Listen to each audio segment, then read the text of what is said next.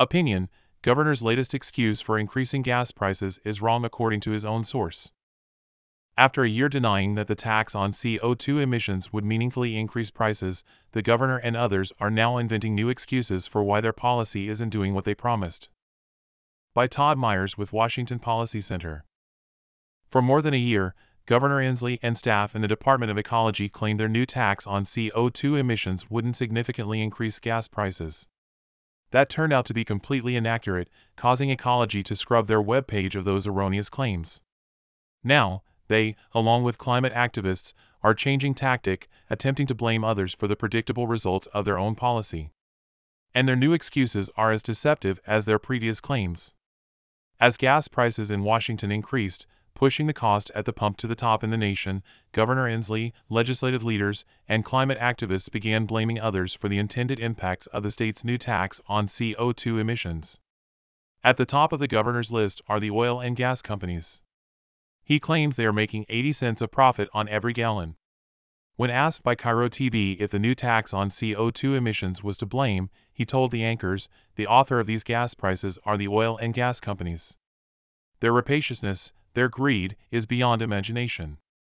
They are making 80 cents a profit on every gallon.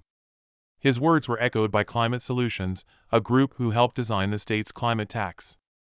After Washington's gas prices surged to the top in the nation, they tweeted the oil industry made 85.6 cents in profits for every gallon of gas sold in WA and linked to a blog that included this mislabeled and inaccurate chart. The claims from the governor and climate solutions are entirely false. The source they cite, the Oil Price Information Service, OPIS, says the statistic being cited doesn't measure profit and isn't about the oil industry. I was able to contact the source of the data within a day and clarify the true meaning of the statistic.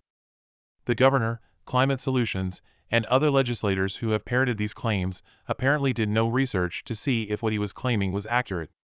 The claim about profits fails in three ways. The data cited by Climate Solutions and the governor comes from OPIS's Retail Fuel Watch, which compares the gross margin between the price of gasoline sold at the wholesale terminal like a refinery, known as the rack, and the retail price at the pump, less taxes, and a placeholder for freight. Last December, the difference between the price at the rack and retail averaged 85.6 cents per gallon in Washington state. The governor and Climate Solutions called that amount oil company profit. But that amount is gross margin and doesn't include expenses. First, the data they cite are from December 2022, before the tax on CO2 emissions took effect. Blaming the increase in gas prices that has occurred this year on data from last December is obviously inaccurate, but the governor and climate solutions are looking for the closest tool at hand, even if it is misleading. Most recent OPIS data show the margins have declined since December. Perhaps the reason climate solutions use December is because more recent data aren't as favorable to their claim. Second, that amount cited by the governor and others doesn't go to the oil companies. That margin goes to gas stations, companies like Costco, Safeway, and other gas retailers.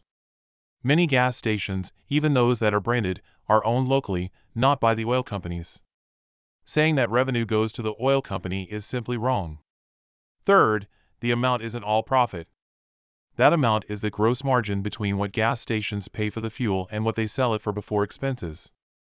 For example, for every credit card purchase, credit card companies typically take anywhere from 2 to 3 percent. At $5 per gallon, that can be as high as 15 cents per gallon. That comes out of the 85 cents. So do all other station expenses. The amount of profit is whatever is left over from that 85 cents per gallon after all other expenses.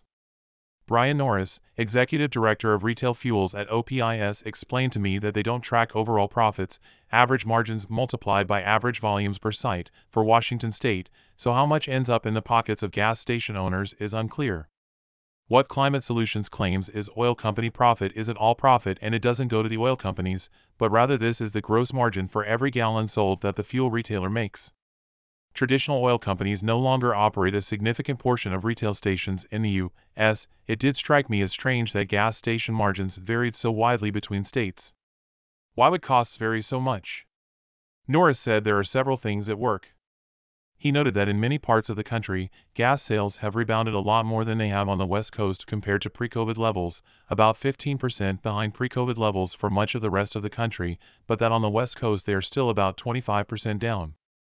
That means the margin from each gallon of gas must go farther just to pay things like rent, labor, etc., rather than looking at margin, which can be misleading. Norris said we should look at overall station profitability on fuel, combining margins with volumes.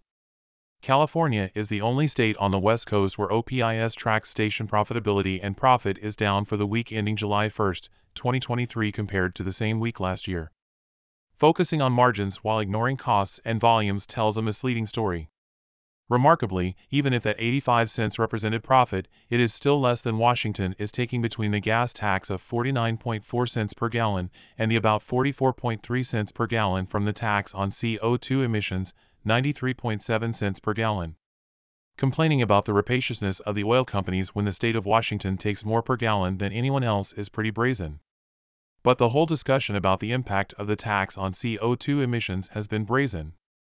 Climate Solutions claims that the climate tax isn't increasing gas prices are particularly disingenuous.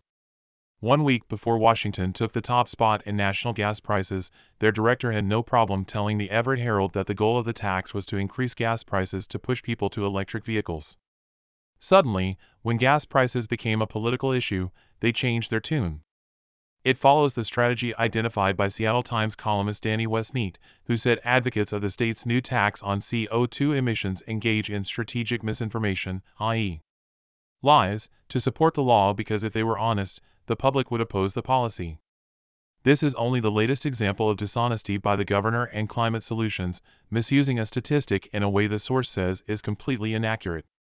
After a year denying that the tax on CO2 emissions would meaningfully increase prices, the governor, climate activists, and state agencies are now rapidly inventing new excuses for why their policy isn't doing exactly what they promised. And just like their previous excuses, this one is again false and misleading. It won't be the last time. Todd Myers is the director of the Center for the Environment at the Washington Policy Center.